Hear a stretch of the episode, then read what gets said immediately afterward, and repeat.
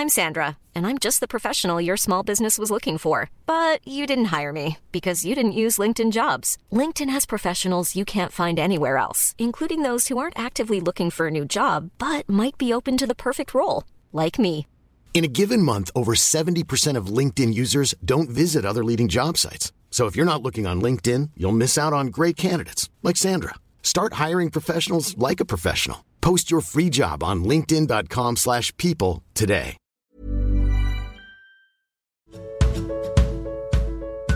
Du lyssnar på podden Vad vi pratar om när vi pratar om böcker. Vill ni veta mer om oss och böckerna vi pratar om så kolla in vår hemsida vadvipratarom.se. Hej och välkomna till ett nytt avsnitt av vad vi pratar om när vi pratar om böcker. Idag är det jag, eh, Daniel Svärd, som sitter här vid mikrofonen och tillsammans med... Anna Bågstam. Och Pernilla Wellrath. Hej! Hej, hej, hej! Har ni det? Kul att du är med Daniel. Ja, det är inte så vanligt. Nej. Det blir ju... Du är ofta med bakom kulisserna. Oftast är det ju så. Men om ni som har lyssnat på alla avsnitt vet ju att jag ändå har var- varit med i några utspridda avsnitt. Ja, exakt. Ja. Det är roligt. Mm. Hur mår ni? Bra. Här. Det är lite så här tveksamt svar. ja, nej men fy, jag har ju så här deadline-stress. Men eh, nästa vecka tänker jag att det ska bli lite bättre. Kan du inte berätta lite om din eh, deadline? Nej men gud, jag hade egentligen deadline 10 men den har skjutits fram en vecka till 17. Intressant om min deadline. Det är för att du tittar på för många bilder på tvättbjörnar tror jag. Ja, jag tror det också. Alltså konstigt fokus som händer när man är så stressad. Att man istället sitter på Instagram och kollar in tvättbjörnar. Men, eh, nej, men det är det här förfärliga manuset jag skriver. Som, som alla vet kommer bli världens sämsta bok om en förfärlig människa. Det är lika bra. Jag tänker att det blir så antihåsning som motsatsen till trion. Eh, Så det är den jag sitter och håller på med. Och det är ju som en enda så här skamsköljning kan man säga. Också Men- lite att var, varje gång jag öppnar en så här kommentar i manuset från till exempel min förläggare så känner jag så här. Jag är en fruktansvärt dålig människa. Jag förstår inte varför den här boken ska ges ut. Det är så obehagligt att gå igenom det gång på gång. ja, nej, men så där, där är jag mentalt. så börjar ändå. också- Och när ska den komma ut då? Är det nu under våren va? Ja, alltså det här vill man ju inte prata om. Jag, det verkar som att den ska komma ut i början på maj. Eh, men eh, jag, jag liksom tar mig an det här lite som eh, när man tar körkort. För de då som har gjort det. Jag inser att jag är den enda i den här podden just nu som har körkort.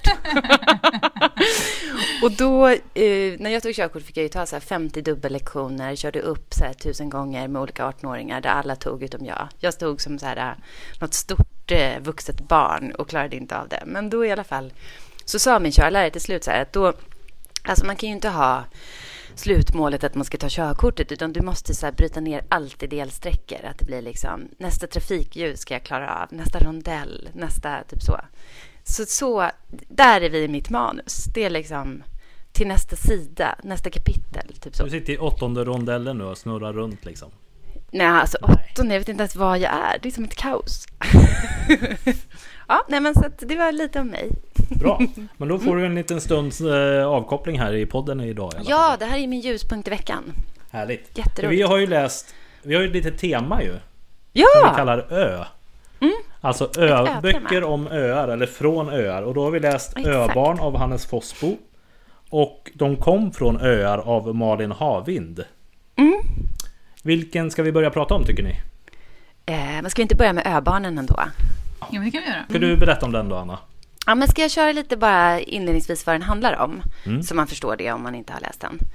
Eh, alltså Öbarn är ju då en, eh, jag vet inte om man ska kalla det uppväxtskildring, men den utspelar sig både på eh, 90-talet mest kan man säga. Alltså det handlar om en kille som heter Harry. Eh, I nutid då så är han, höll jag på att säga, i vår ålder, men jag tror att han är så här 30 plus, bor på Söder, jobbar inom media, bor liksom i en designerlägenhet, lite så här, alla så här attribut som den moderna Södermalmskillen har.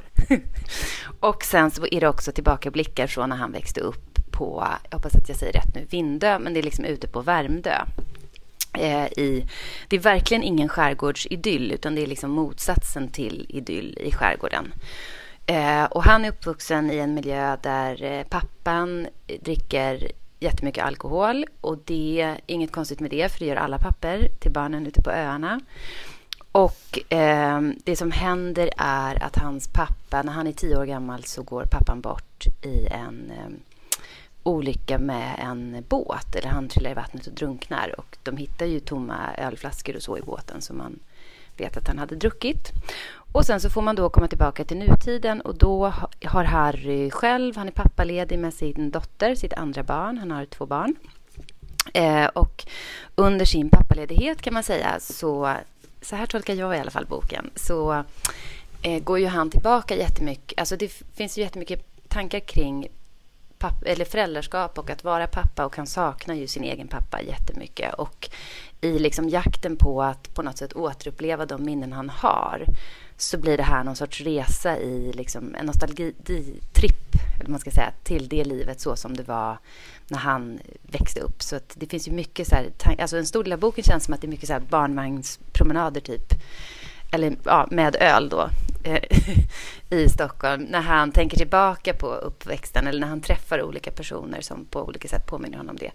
Och så är det liksom jakten på egentligen pappan på något sätt.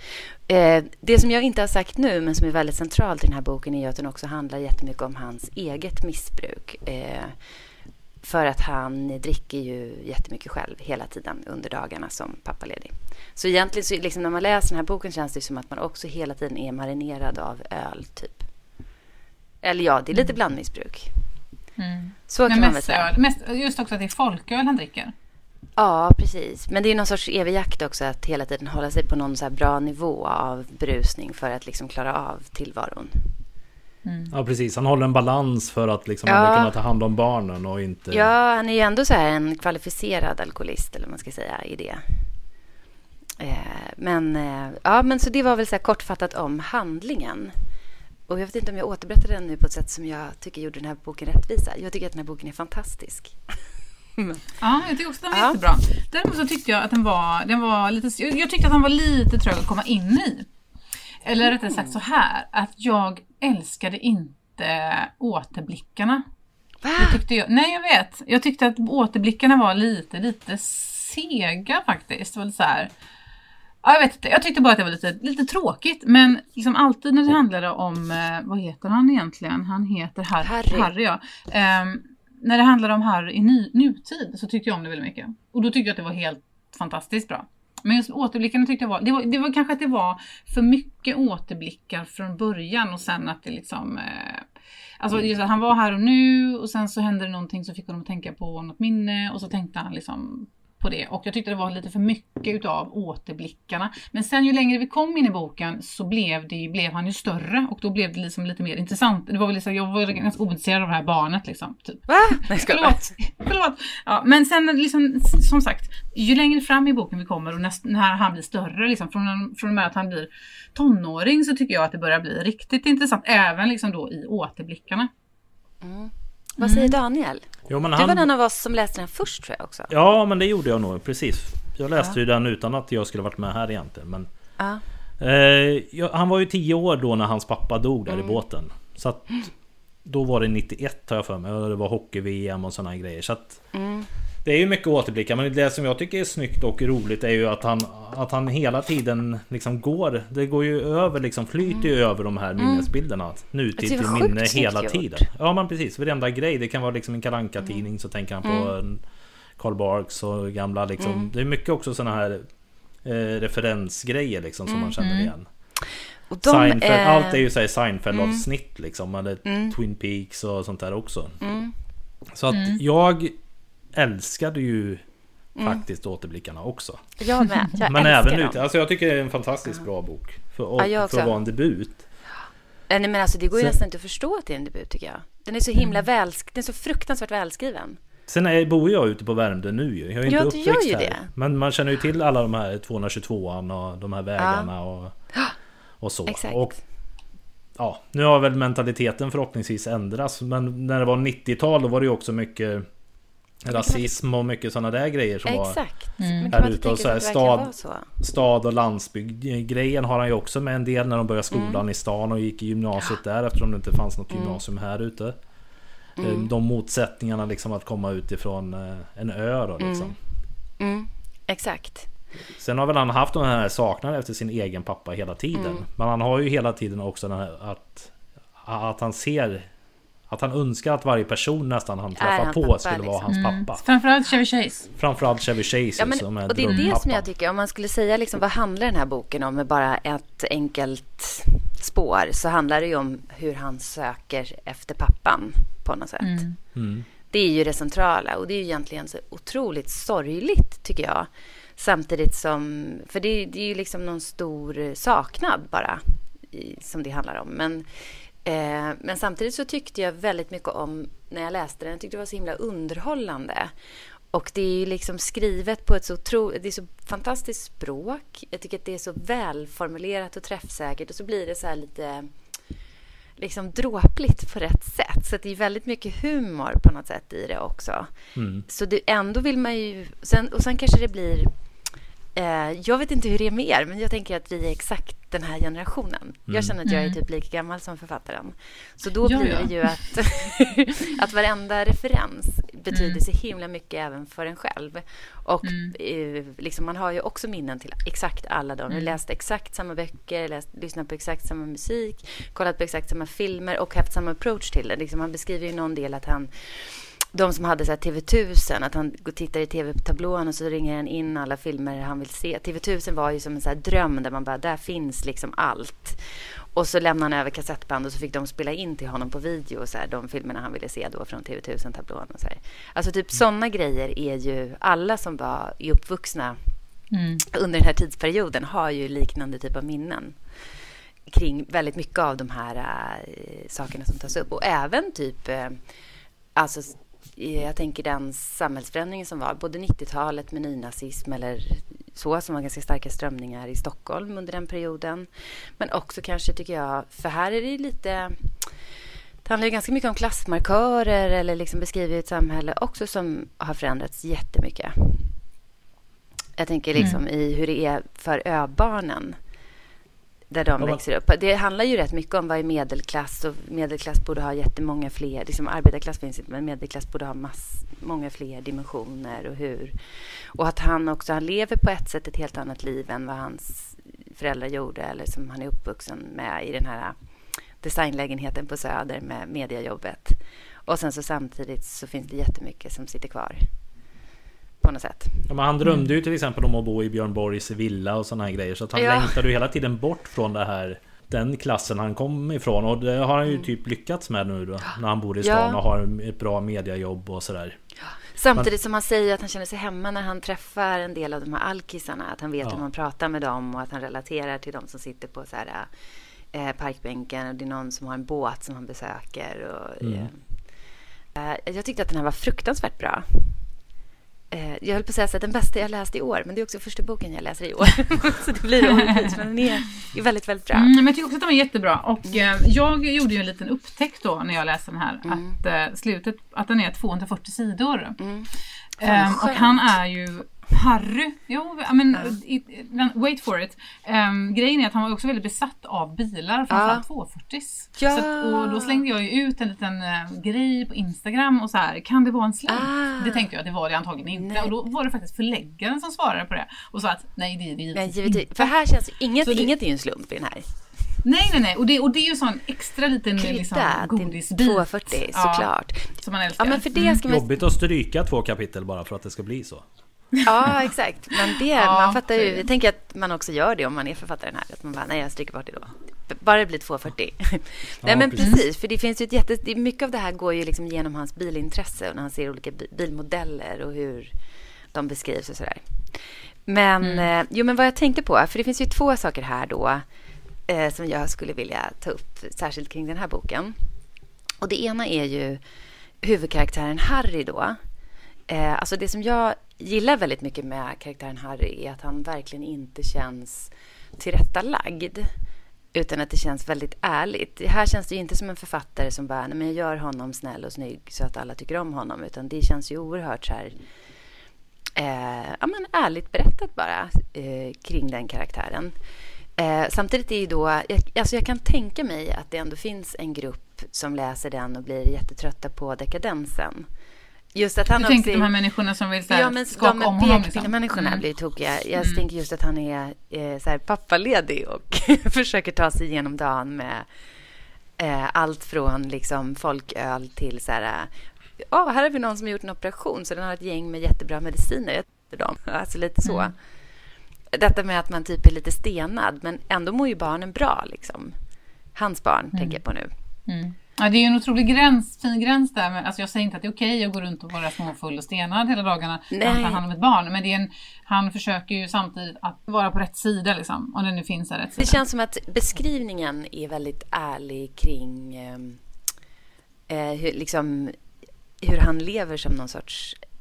Jag vet inte, alkoholist kanske inte är rätt ord, men, men eh, de här dagarna liksom, och vad det går ut på, hur han fixar tillvaron. Det känns väldigt ärligt skildrat. Men, men det gör ju inte att man inte tycker om karaktären Harry. Jag tycker om den karaktären mycket. Eh, men, eh, men jag kan tänka mig att det skulle kunna vara en del som blir upprörda kring det. Sen är det också intressant för att hans fru verkar inte märka någonting. Ja, men jag tänkte faktiskt på henne också. Eller hon märker Eller hon någonting. Hon är ju ganska frånvarande Lite grann. Hon är inte med så, precis, hon är inte med så mycket. Jag undrar om det är ett medvetet drag. Liksom, att, han, att han, för att liksom, gestalta eh, Harrys tid. Liksom. Mm. Hans hur han har det. Ja. Också, nu är han ju visserligen föräldraledig också, då är ju inte hon hemma så mycket frun, men hon är ju heller inte hemma, eller hon, eh, han berättar inte så mycket om deras kvällsliv heller liksom, hon är hemma. Men hon reser ju ganska mycket. Ja, hon reser ju jättemycket. Hon är, Mm. Men även när de äter Det handlar väldigt mycket om han och barnen. Ja. Det är det det handlar om. För man tänker att annars skulle hon ju märkt när han så här somnar på balkongen. Och, eh, ja. ja, det är massa olika situationer som hon ändå måste ha märkt på något sätt. Men, men det mm. får man inte riktigt reda på. Utan hon Nej, är mest en frånvarande person. Liksom. Mm. I allt. På något sätt. Mm. Ja, man så, ja precis, för det är ju snarare mamman då, så hans, Harrys mamma. Mm. Är ju med i någon scen där till exempel och ser en, eh, någon flaska ja. som ligger under soffan och, liksom, mm. och förstår liksom. Ja, exakt. Förmodligen mer än vad han Ja, hon ger väl honom någon gliring också. Jo, men på ett sätt så är det en tillståndsroman också. Det handlar liksom inte om hur, hur han ska liksom ta sig ur sitt, sitt alkoholmissbruk. Nej, gud, det är inte nej. det det handlar om. Det handlar ju snarare om hans, hans tillstånd. Ja, exakt. Och hans minnen liksom. Jag tänkte, när jag läste den så tänkte jag ganska mycket på Naturen av Caroline Ringskog Föröda Norli som jag vet att du Pernilla har läst ganska nyligen. Mm. Jag vet inte om mm. du har läst den Daniel? Men, Nej, den har inte jag läst. Eh, men för det är också, alltså likheterna tycker jag kanske, alltså de, är inte all, de här två romanerna är inte alls lika varandra, men det finns några likheter. Och det ena är att jag tycker att att båda de författarna har en ganska tydlig egen röst. Eh, och här finns det ju mm. verkligen en egen liksom, ton. Och sen mm. att det är någon sorts romaner där man går runt, där liksom huvudkaraktären går runt och bara försöker förhålla sig till tillvaron på något sätt. Och så vet man att det finns någonting väldigt eh, tragiskt som har inträffat som, åt, som den här personen liksom på något sätt försöker bearbeta i och som den mäter allt den ser och gör emot. Liksom. Och så är ju naturen också. Där förstår man också att det har hänt ett jättestort trauma och att det egentligen också är en bok om sorg på något sätt eller saknad. Eh, och så tycker jag att, att den här är också. Eh, så i det avseendet är de liksom lite lika på något sätt. De två böckerna. Eh, tänkte jag på. Mm, ja, men jag förstår vad du menar. Att det är liksom två liksom, egentligen ganska olyckliga människor som försöker liksom, mm. ta sig igenom tillvaron. Precis.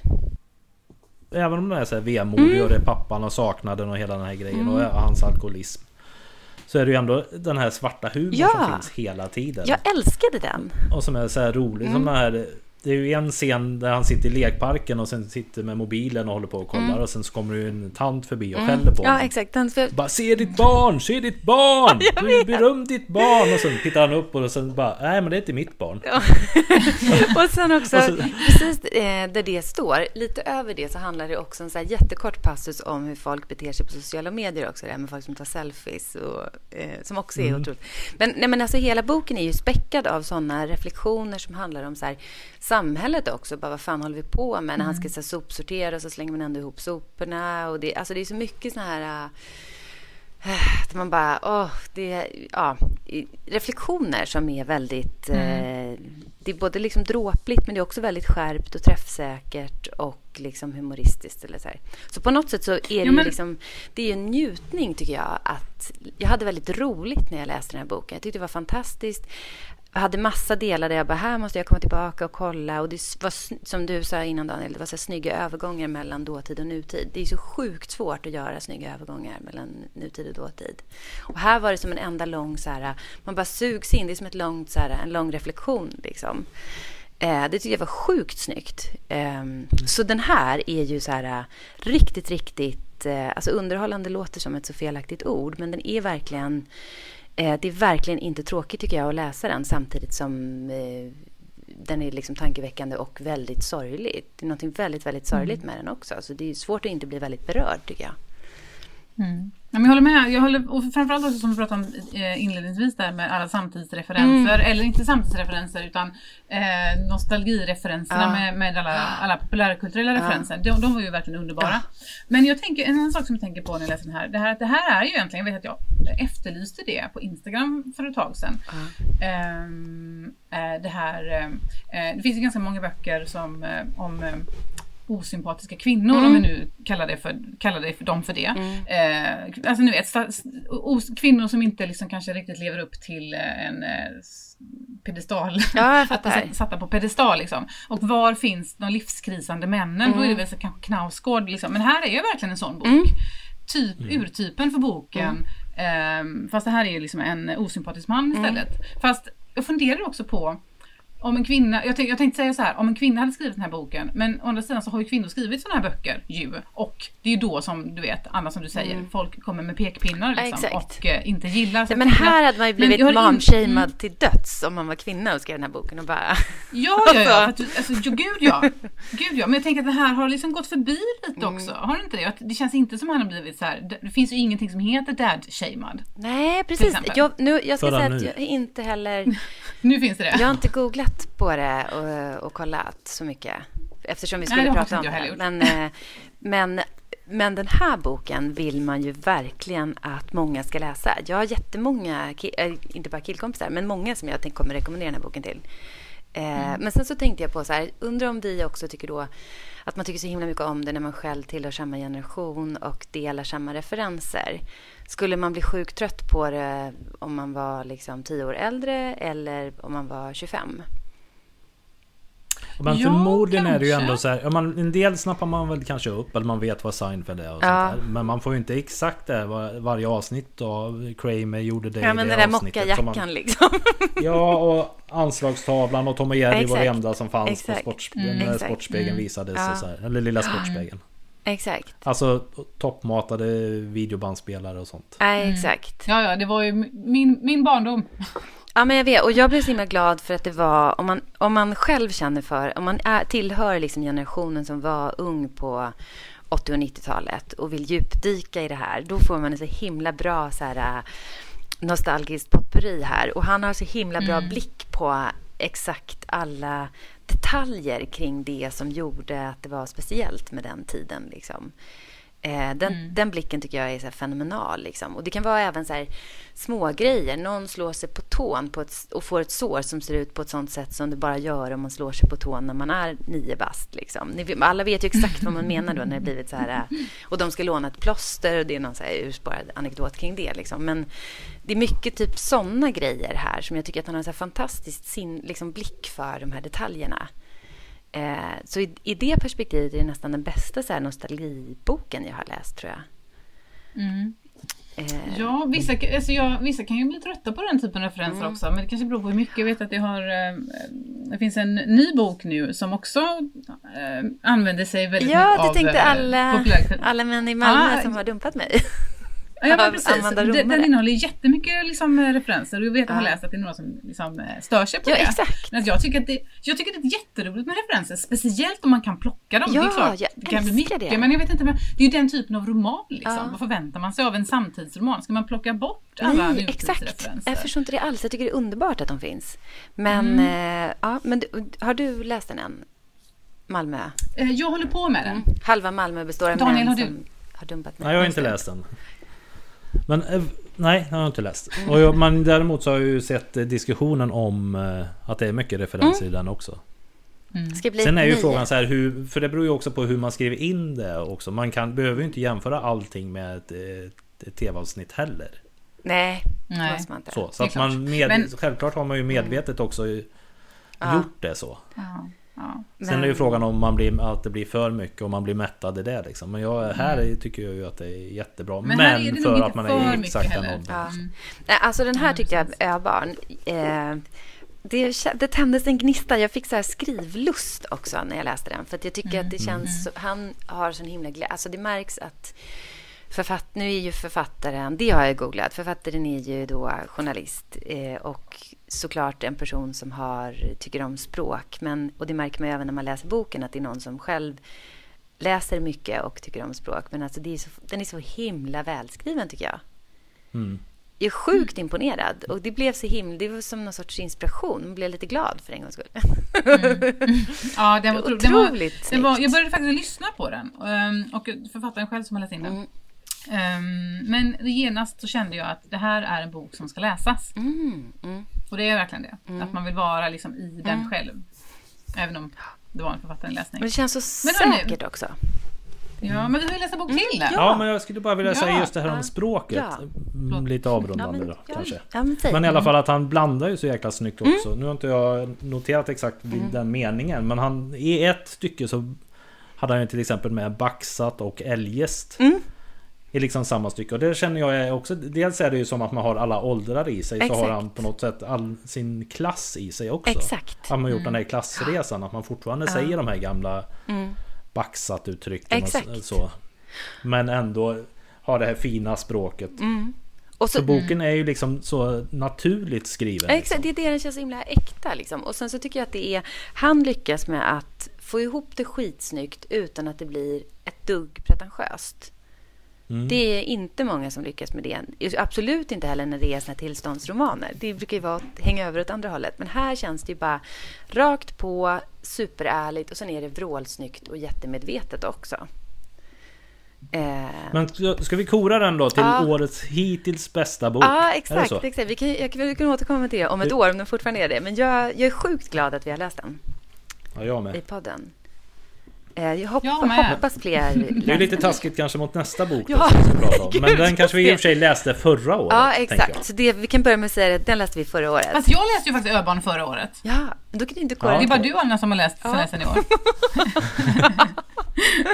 Men nu ska vi prata om en bok som jag läste förra Ja. året. Ja. Ska du berätta om den då Pernilla? Vi har alltså läst eh, Malin Havins bok De kom från öar. Ehm, som utspelar sig ungefär 1940-tal någonstans, 1945 kanske.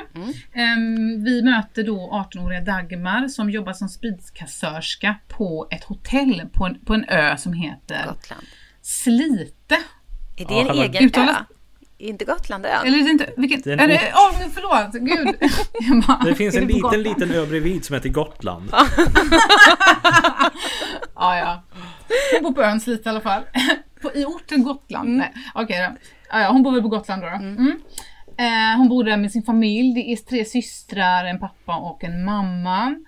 Ehm, mamman hon är ju lite börjar bli lite småtokig på något sätt. Hon eh, pratar om liksom de andra varelser och sådär. Eh, och så är det pappan då som, ja, som finns också. Um, ja men det är typ så. Och så möter hon, eh, Dagmar då, träffar Holger som är en sjöman och han är också från en ö som heter Tjörn. Mm. Men den ligger ju i andra... Ja, rakt över... Ja, Den men ligger precis, bredvid den den ligger ön på- Göteborg va? Ön Göteborg, precis. Den ligger ju på västkusten. Ja. Nej, du är nu Pernilla. Jag känner att jag kommer Ja, få och- klippa så mycket där. Verkligen, är du beredd nu Daniel? Bara klipp här. Eh, nej men ja. och så träffar, de träffas och eh, de, eh, de blir kära. Ja men typ lite så. Holger och Det är väl Dagmar. ungefär så. Holger och Dagmar blir kära och ja, de bor på öar liksom. Ja, Holgers båt Typ har lagt till i Ja, Slitehamn. Holger, han är sjöman precis och han lägger till. Han bor på hotellet då och så är det där de träffas. och båten går sönder Och på något sen- sätt va? Så de måste vara kvar. han måste vara kvar där länge. Ja, det är något sånt. Ja, jag tror att det är något sånt. Och tycke uppstår. Tyck, tycka uppstår, ja, som vi brukar säga. Och så har de lite ja. distansförhållande ett tag, de skickar brev till varandra och sådär, för han är ju sjöman liksom och mm. flänger runt mm. på de sju haven. Mm. mm. Ja, vad tyckte vi om det här då?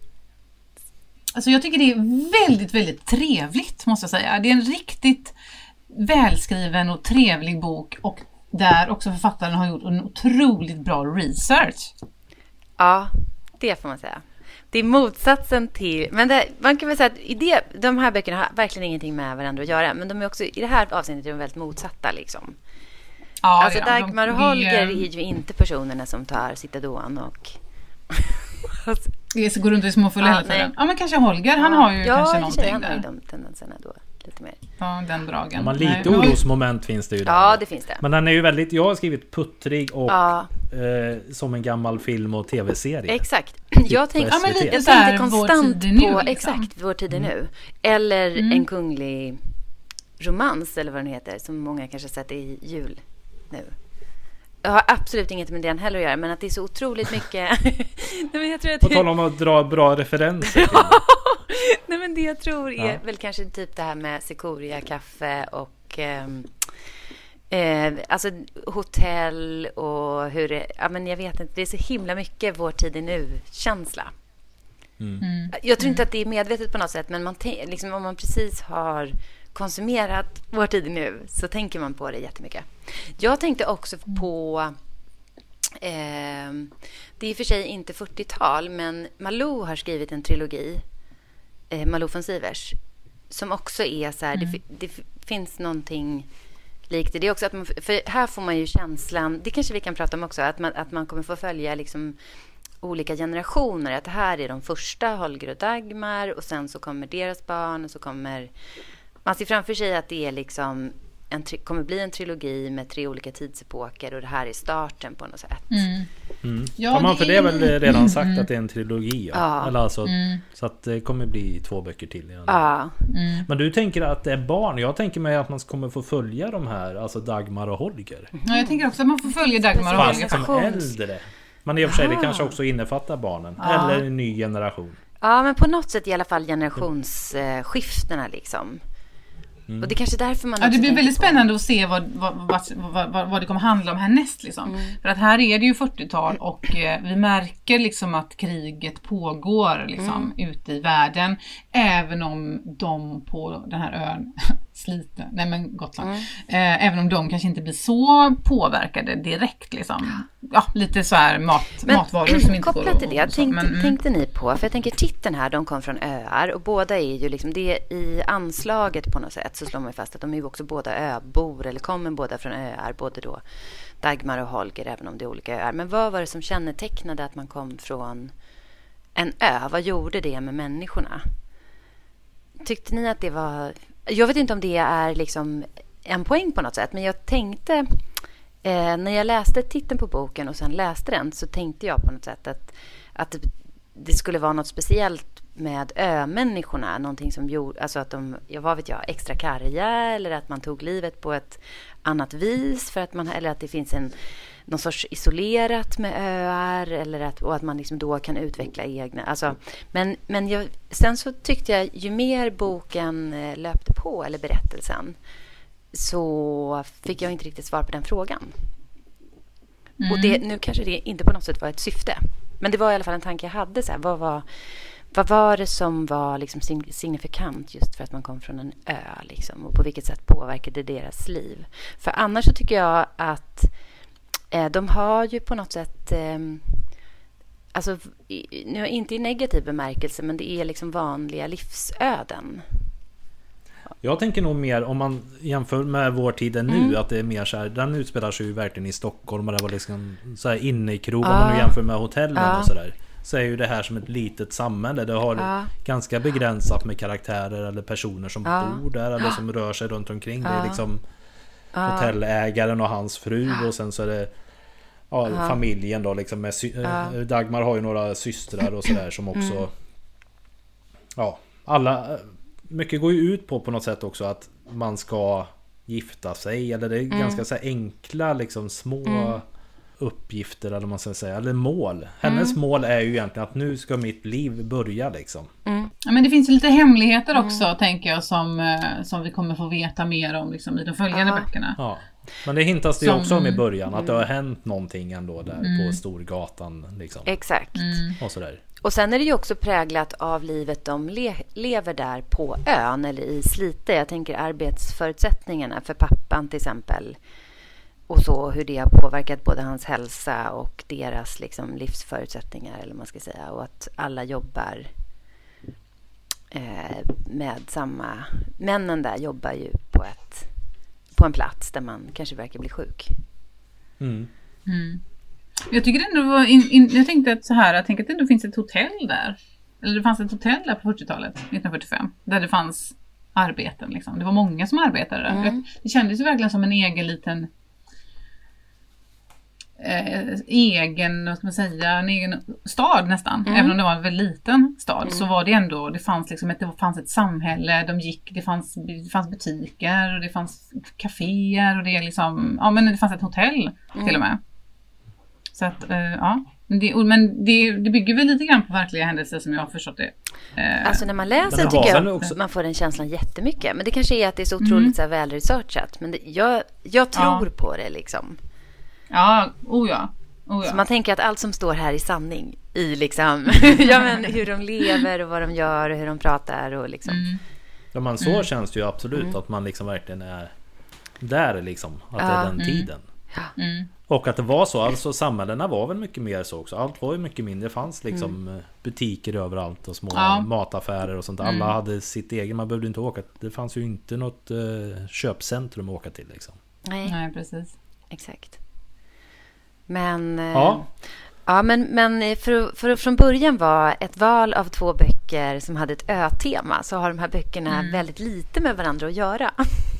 Mm. Förutom att, precis, förutom att de bor på öar allihopa. Ja. Kanske att det kanske hade varit lite mer likt om de hade utspelat sig under samma tid. Det vet jag inte. Mm. Ja, precis. Men annars var det väldigt... väldigt Men därför ska det bli intressant också med nu kommande bok. Ja, exakt. Om, om den, den, om den kommer liksom ta vid precis efter Mm. Att den här slutar eller om man flyttar fram några årtionden liksom. Mm. Mm. Mm. Vilket enormt projekt. Tänker jag, att skriva en trilogi på det sättet. Men... Mm. Och jag tänker så här att om man, eh, om man... För jag vet inte vad man skulle kalla... Ja, man kanske inte måste stoppa in saker i olika eh, liksom genre och så. Men de kom från öar är ju verkligen liksom en historisk... Eh, roman eller man ska säga en kärlekshistoria som med väldigt historisk prägel eller så. Vad finns det mer Pernilla som eventuellt... Jag tänkte lite på Ellens val.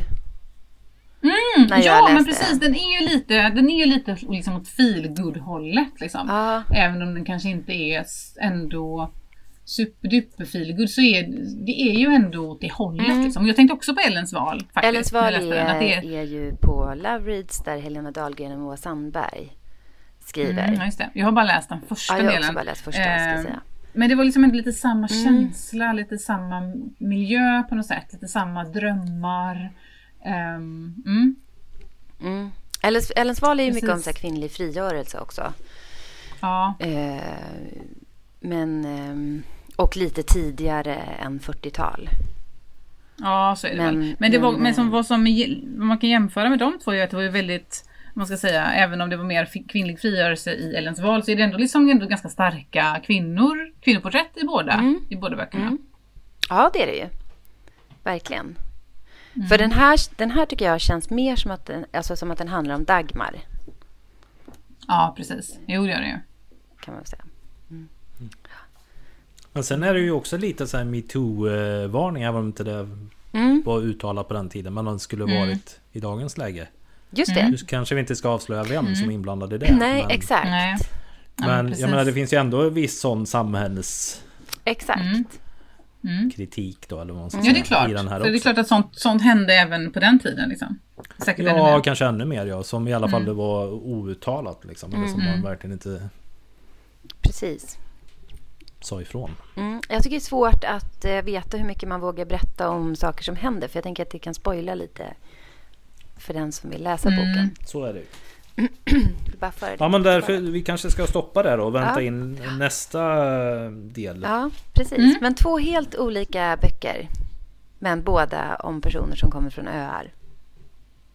Precis. Tack för idag.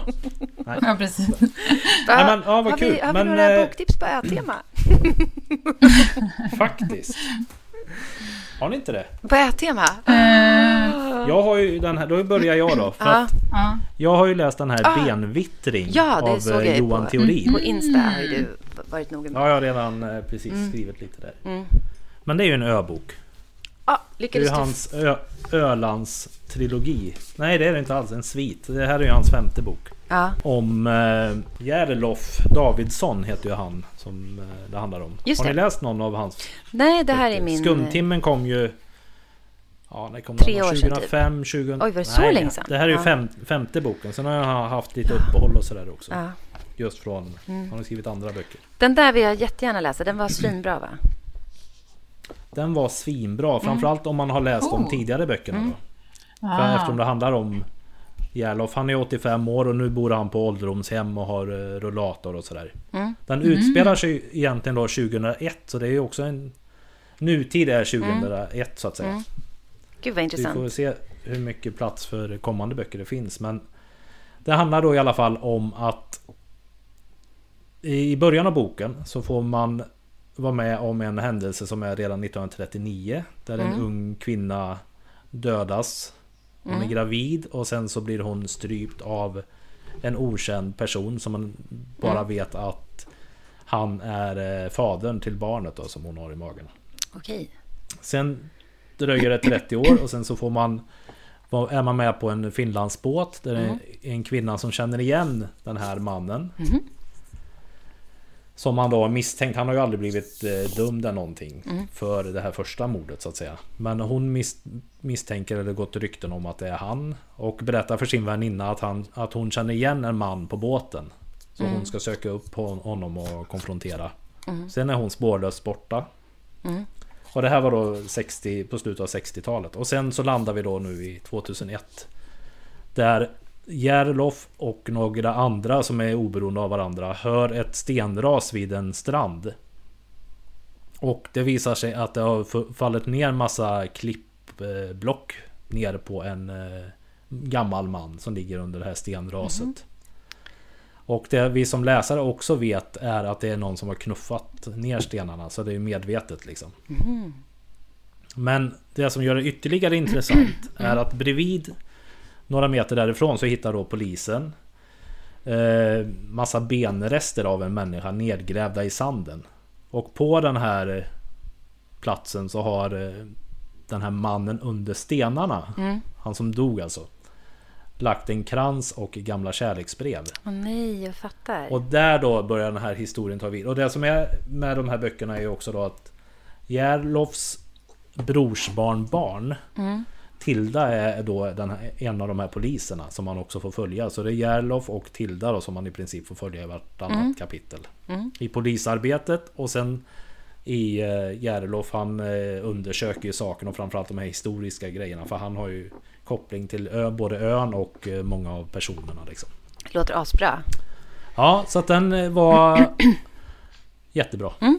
Absolut. Så att har man läst man, ja, man ska väl egentligen Skumtimmen om ni kommer ihåg den var ju eh, Den första. Mm. Där hans barnbarn försvann liksom. Man ska köra med ordning tycker du? Ja, men det ska man väl helst göra. Men alltså man kan ju läsa den här som en fristående. Det går ju absolut säkert. Men eftersom man har, vet vem han är och sådär så. Mm. Böckerna det blir, blir lite bättre, bättre ja, men det blir ju bättre serie. Mm. Ja, men det får inte vara som det ondas väsen där det är så här, som jag och Rasmus fick ett ryck att vi skulle ge oss på. Alex bara, det är 14 böcker innan ni ska läsa. Ja, nej, 14 också! Ni kommer inte förstå någonting om ni läser den där. Jag bara skojar. Men den här, den här är ju på min lista av saker som jag vill göra under våren. Läsa denna. Perfekt, Aha. perfekt. Mm. Har ni läst något då? Alltså läst mm. vet jag inte längre. Har du läst något Pernilla? ja, eh, ja, men jag har väl läst lite grejer. Ja. Eh, men alltid har jag redan tipsat om i alla möjliga kanaler liksom, så att det är väl inga nya grejer direkt. Eh, men jag, jag skulle väl kanske vilja tipsa om eh, Kerstin Ekman då, men ah. det är också så att sparka in en öppen dörr eftersom alla människor har läst Kerstin Ekman förutom jag. Mm. Så att det är så här, sent ska synda Daniel vakna. älskade ju Löpa varg, eller hur? Mm. Ja, och så mm. jag tipsar för dig också nu då Daniel. Så du, ja, du och jag boktipsar nu om Löpa varg här. För att jag lyssnade på den. Um, och det var då, det handlar om en 70-åring, Ulf, Ulf, Ulf, som har varit jägarmästare och han, eh, ja, hans liv börjar gå mot slutet liksom, eller så. Han är fortfarande liksom ganska så ah, pigg men har liksom lite krämpor. Mm. Um, och han reflekterar liksom över relationen till sig själv och till sin fru Inga, eh, till livet och så det är väldigt mycket jakten och skogen liksom, och en varg då som han möter på de första sidorna. Um, och det är, jag, jag, tror att min tolkning liksom det är att han... Är det den gamla och havet? Vargen han är liksom. Ja typ. men typ, nej men precis. Vargen är han liksom mm. på ett sätt. Um, och um, då är det egentligen meningen att de ska skjuta den här vargen. Är väl tanken. Um, och han känner väl, börjar liksom, han börjar ifrågasätta liksom hur, hur de har jagat och överhuvudtaget. Uh, han har även jobbat på vad är det han, vart har han jobbat någonstans Daniel? Men det är väl Skogsstyrelsen eller något sånt Skogsstyrelsen, så de har liksom, hur, hur de har hanterat liksom, nej men någonting sånt. Ja. Hur de har, har hanterat eh, skog och mark och liksom eh, när de har skövlat skog och av, avyttringar och, och det här liksom. Så han börjar liksom reflektera. Så, så det är ju lite så här ekokritisk också mm. liksom. Um, men också väldigt ex existentiell och sådär i och med att han då liksom blir den här vargen på något sätt och tänker väldigt mycket på den här vargen. Um, ja, och jag tyckte den var jätte, jättebra och uh, det är en jättebra inlyssning. Det var Lennart Jäkel som läste in den och jag tänkte faktiskt på, på Jägarna när jag läste den. Av någon anledning. Mm. Det var bara också i story någonting som, alltså ni vet den gamla mm. filmen mm. Jägarna. Det är någonting i storyn som, som är lite, det är liksom lite liknande grejer liksom. Ja. Ja, förstår du vad jag menar då när jag säger så Daniel? Ja men absolut. Har, hon har ju lite återvänt till det här jägar mm. liksom. Hon har ju skrivit en bok förut som heter Dödsklockan om man nu ska mm. tänka på jägarna som är ännu mer jakt. Mm. Här är ju också mm. jaktlaget med och mm. det är väl de som är mm. mot den nya Nya jaktlaget så att säga. De tar ju över nu efter efter ja, honom här. Så det är ju en ja. liten maktkamp och hur ja. ska man göra nu för tiden? Och, och det, det här med att skjuta varg. Jag menar, det är ju, var ju inte tillåtet då. Liksom. Nej. Ja, men också att det handlar lite persongalleri också som, som jag tycker liksom, jag påminner mig om jägarna. Eh, med, ja, det, händer, det, finns ju liksom en liten, liten, liten deckargåta också mm. i det här. Fast den är ganska liten. Men det finns ett spänningsmoment också. Um, så, och det här var min första Kerstin Ekman och uh, jag tyckte att det var så himla bra. Jag var, blev förvånad. Ska jag ens bli förvånad liksom? Kanske inte. Men uh, nu blev jag det. Så nu kommer um, du läsa Händelser vid vattnet och... Ja, men, inte, Ja, jag ska läsa jo, det. Ska Inte nu. Ja, men, det men jag har... Men jag, jag måste bara säga den här dödsklockan. För nu känns det inte riktigt som att ni uppfattade att jag sa dödsklockan är väldigt bra. ja, men just det här. För där har, hon har ju fantastiska små deckare och framförallt då mm. i Så dödsklockan är ju ännu mer sån. Det är ju en mm. deckarhistoria och händelser vid vatten mm. är också. Och den finns ju... Dödsklockan mm. finns ju också att se som film. Mm. Om man nu vill jämföra med Jägarna. Mm. mm. Säkert mm. Eh, SVT Play. Mm. Öppet arkiv. Ja men bra, det ska jag kolla. Som är jätte, alltså, och den är också en sån här tunn. Den här boken, Löpa varg, är ju mm. kort. Mm. Och det är ju eh, många av hennes andra också. Älskar korta. Mm. Ja, men en som inte är så kort är ju då, för efter den så hoppade jag ju på en annan serie då av henne som heter Vargskinnet. Så det är väldigt mycket varg i hennes värld och hennes liv, uppenbarligen. Mm. Hon har också skrivit är... ganska många böcker. Ja, men, men ja. alla handlar om vargar. Ja. Men, men heter i alla fall Vargskinnet. Ehm, och eh, första boken då heter Guds barmhärtighet och handlar om eh, det handlar om en, eh, om, om en kvinna, eller en ung, ung kvinna, barnmorskan Hillevi, som flyttar uppifrån Uppsala till eh, norr. Gud vad bra att du inte Om det finns någon norrlänning nu, eller vad. norr som kommer från norr. Jag vågar inte säga, norr. det var någon som blev så arg på mig Nej. för att jag sa ja, jag vet. typ norr. Jag för mig att det var Slite. Ja. Vänta, Jämtland. Hon flyttar mm. upp till Jämtland. Um, och, uh, ja, och så är det liksom ja, men, om man säger så här, det är ju inte helt olikt vi kom från öar, fast inte så trevlig liksom. Mm. Typ så. Ja, det var jättedålig liknelse. Men, ja, men det är, eller, eller Vilhelm Moberg. Men det är helt enkelt en Kerstin riktigt. Ekman-resa som du föreslår att Ja, man ska göra. det är det. Ja. Och då ska man- och hennes språk är liksom helt otroligt nämligen. Det är väl det som är grejen. Hur hon hur hon kan liksom ha ett vackert språk och det kan vara gestaltat och laddat med så mycket. Och det, eller hur Daniel? Så du Ja, med? absolut. Ja. Det är ju härligt. Jag är nu omvänd Kerstin Ekman-fantast här Ja, nu. Kul. Kanske jag ska bli till nästa avsnitt Och- då. Ja, du då Anna? Eh, men jag har ju massa grejer nu på min läslista. Jag har varit så trängd där av det här förfärliga manuset. Men nu, eh, när det någon gång, jag ser ljuset i tunneln kanske, då ska jag helt enkelt ta tag i massa saker som jag har eh, missat och gått och suktat på. Och då, alltså det som jag kommer ta tag i först, som jag är jättesugen på, det är sjukt tema här nu och det var ju inte medvetet, men när vargarna kom. Oh. Apropå varje tema. Av, jag vet inte om man Ja, men den har jag också hemma. Den vill också Ja, läsa. eh, Charlotte McConaughey. Nej, jag, vet, jag, jag vågar inte uttala hennes namn. Men vi, eller jag älskade ju den här Den sista migrationen som kom förra året tror jag. Då tror jag att jag ursnabbt i januari bara, det här är årets bästa bok. Men det stod jag fast vid under hela det året. Jag tyckte den var fantastisk och nu är det här ju nästa bok av samma författare. Jag har sjukt höga förväntningar men har hunnit se så här några små recensioner på Instagram där folk är överväldigade. Så jag Oh. tror att mina förväntningar kommer infrias. Sjukt vackert omslag också här, helt fantastiskt. Eh, det här är verkligen en författare som jag tyckte jättemycket om. Så det ska bli ett sant nöje. Och sen så apropå att läsa samtidsromaner med jättemycket referenser så måste jag ju också läsa, den här har ju legat överst i min hög länge nu, men Halva Malmö består av killar som dumpat mig. Men vi kan ju läsa den samtidigt. Jag kan också inte göra det, Amanda Romare. Ja. Eh, det är ju alla... En del älskar den och andra människor på Instagram blir arga över referenserna. Jag tänker att det ska bli en njutning om det är massa referenser. Roligt. Mm. Eh, men den kan vi läsa samtidigt. Det är skoj. Och sen eh, på, i min hög har jag Wilder Girls. Jag vet inte om ni eh, har läst den. Den finns på svenska också. Jag har den hemma. Jag har, Har jag också börjat den? läsa den en gång. Det är y, Nej, jag har inte läst klart den. ja. Eh, Jag blev så Ja. himla, himla... Eh, alltså första gången jag såg den blev jag supersugen på den och sen så vet jag Mm. inte varför jag inte handlade den förrän i julas. Och nu har ju Mm. Så snyggt omslag. Sjukt snyggt omslag. Jag tycker den verkar så underbar. Den har fått fantastisk kritik, liksom, fantastiska omdömen. Och nu har ju även tvåan kommit. Så då vill man ju supergärna bara Oh. kasta sig in i den här världen. Och den är lika snygg och ska vara lika bra. Enligt Mm. den jätte, jättebra personen på Akademibokhandeln som sa det. Och den sista boken i min läshög är Av kött och blod av Anna Grönlund. Eh, och det är också superkul. Alltså Anna och jag har gått för samma skrivlärare så jag har läst den här som manus när vi höll på i gruppen. Jag vet inte riktigt, jag har inte läst den då som bok så det blir jättekul att se hur den har förändrats. Den har gått igenom en process där men det, jag vet redan att det här, Anna skriver så här fantastiskt, värsta språkglädjen, hon är läkare. Eh, det är otroligt mycket så här eh, vidriga detaljer om, om medicinska grejer fast på ett bra sätt. Och den här är ju liksom Macchiarini-affären lite grann. Vad Eh, spännande. alltså det är hennes manus när vi gick i samma manusgrupp var ett sånt där man bara herregud. Eh, och jag tror att den här boken är likadan. Fantastisk. Och den kommer vara supersäregen och eh, speciell på ett bra sätt. Så den är också så här bok som jag tror att man kommer vilja läsa. Gud, vilka bra tips. Mm, Ja, det var min verkligen. läshög. Min läshög gick i cerist, märkligt nog. Ju Synd då att det bara är en podd. Men vi får ju lägga upp allt det här på Instagram sen också. Alla Cerisa-böcker. Exakt, jättepedagogiskt. Ja.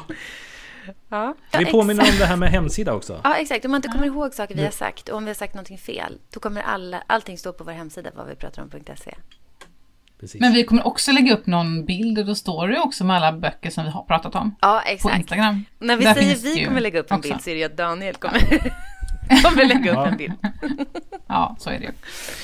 Fast på Instagram sköter vi oss tillsammans ju. Ja, det gör vi ju. Och där i vårt Instagramkonto kan man ju alltid se våra böcker exponerade, eller som våra tips. Tips att följa Instagramkontot. Precis. Nu säger vi hej då. Hej då! Nu säger vi hej då. Ha Tack det ska bra, ni ha. hörni. Hej då. Hej då! Vi som är med i den här podden heter Anna Bågstam, Alex Haridi, Jenny Jakobsson, Pernilla Wellratt, P.O. Bengtsson, Rasmus Klamas och Daniel Svärd. Vill ni veta mer om oss som är med i programmet så följ oss på Facebook. Där finns vi under namnet Vad vi pratar om.